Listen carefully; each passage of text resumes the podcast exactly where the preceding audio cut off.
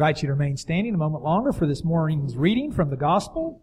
I'll be reading from the Gospel according to Luke, the sixth chapter, verses 27 through 38.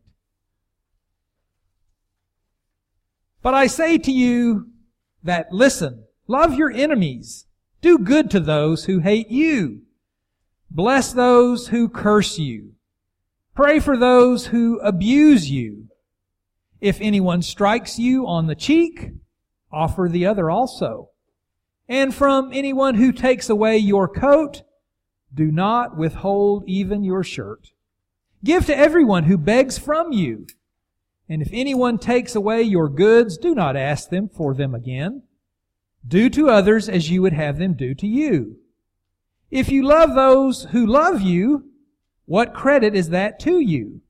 For even sinners love those who love them. If you do good to those who do good to you, what credit is that to you? For even sinners do the same. If you lend to those from whom you hope to receive, what credit is that to you? Even sinners lend to sinners to receive as much again. But love your enemies, do good, and lend, expecting nothing in return. Your reward will be great, and you will be children of the Most High.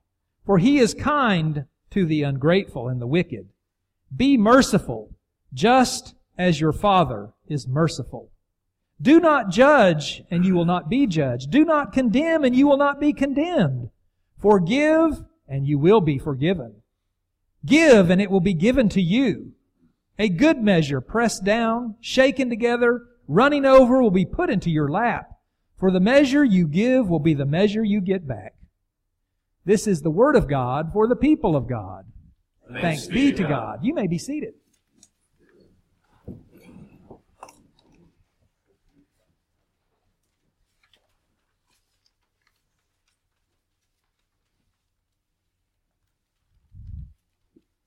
I have heard a number of people over the years comment about that uh, text I just read to you. Uh, it can challenge us in a number of ways. I think uh, one of the uh, the first ways it challenges a lot of us is it just doesn't feel right. Uh, this turning the other cheek, giving more than what has been asked of us. These, these things just kind of run counter uh, intuitive to the ways uh, we have lived our lives for the most part. The ways our our culture and society seem to be shaped. We we are people who want justice, retribution, those kinds of things. We, this can challenge us. And then for a lot of us, or people maybe that we have come to know and to love, this text has been used to control them. And when I say to control them, oftentimes what we hear people using this text for is a way that God, I think, never intended it for it to be used, or Jesus when He pronounced it to somehow infer that people need to be uh, continuing in dangerous, harmful, uh, maybe even toxic relationships. This text, I think, has been taken out of context to control people into staying in these awful relationships.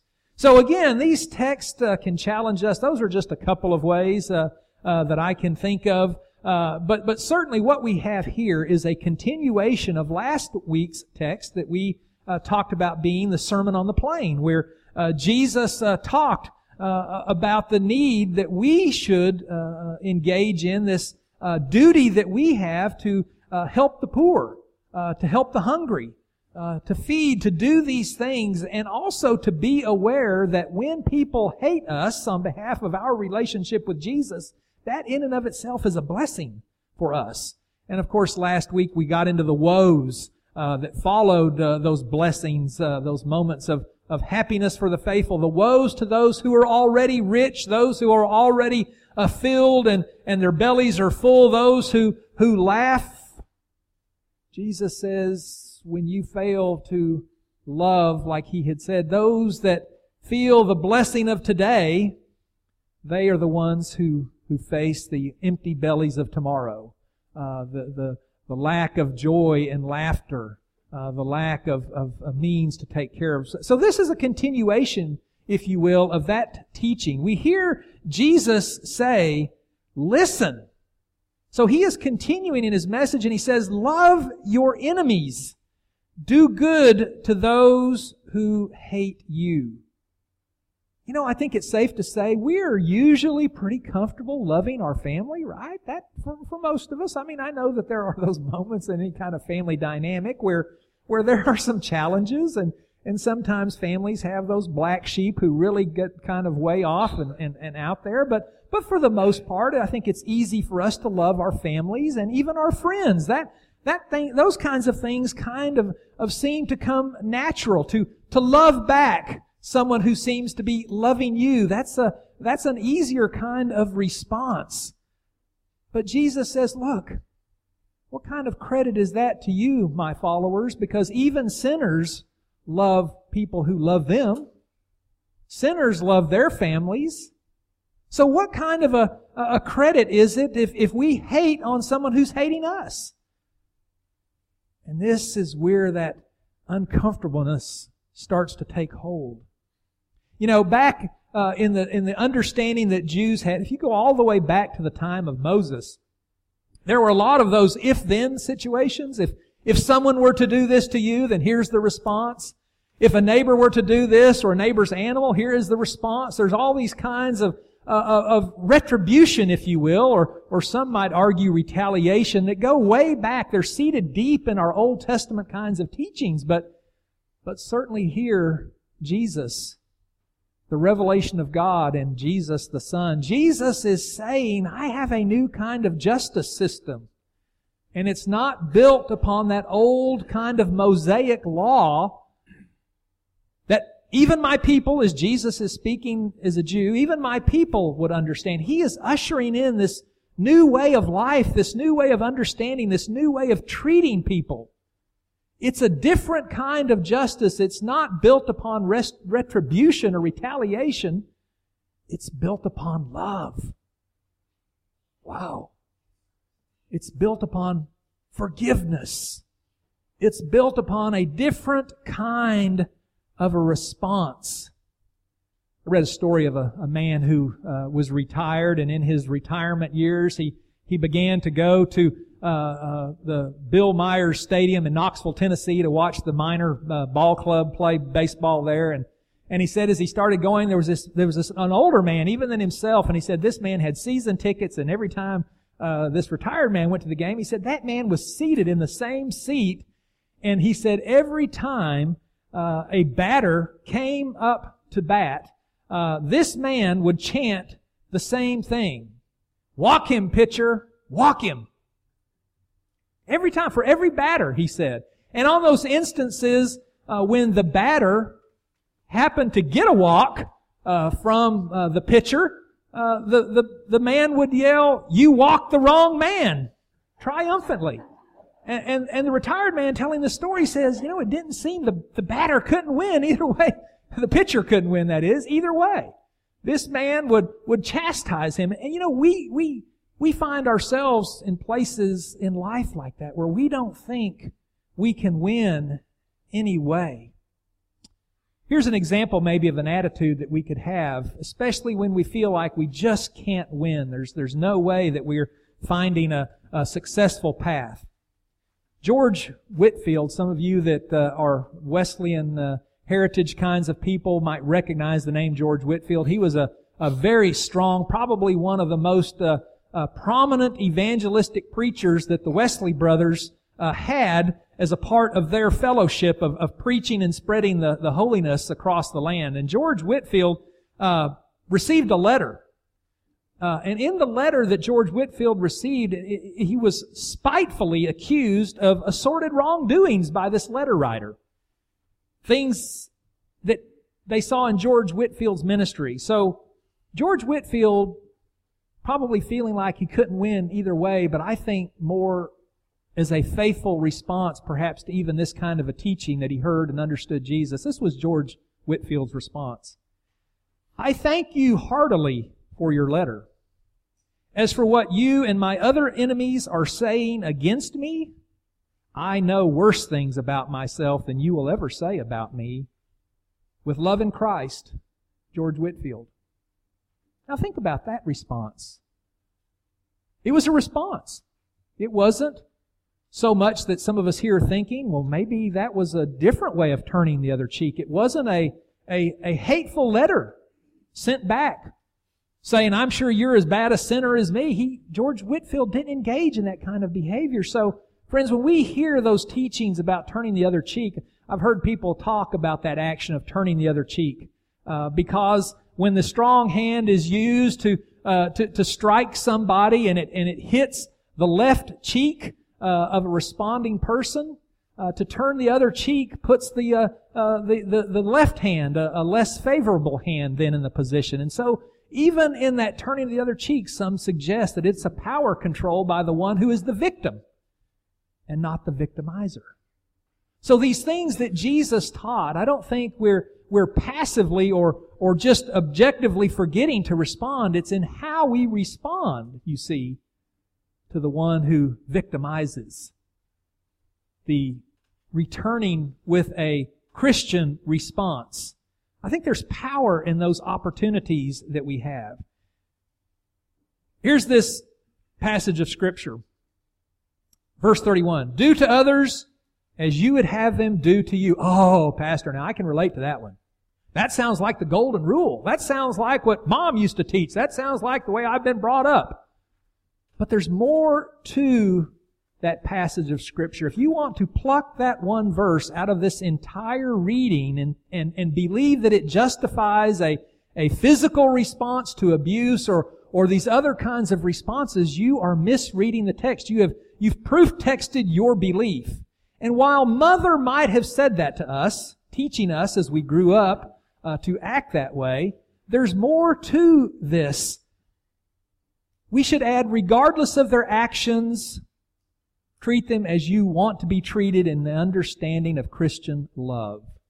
So if we ground our understanding in this Christian love, this passive response, a response, yes, but not a violent active response, then perhaps we are following in the footsteps of, of Jesus. We're, we're responding as Jesus would suggest that we would respond.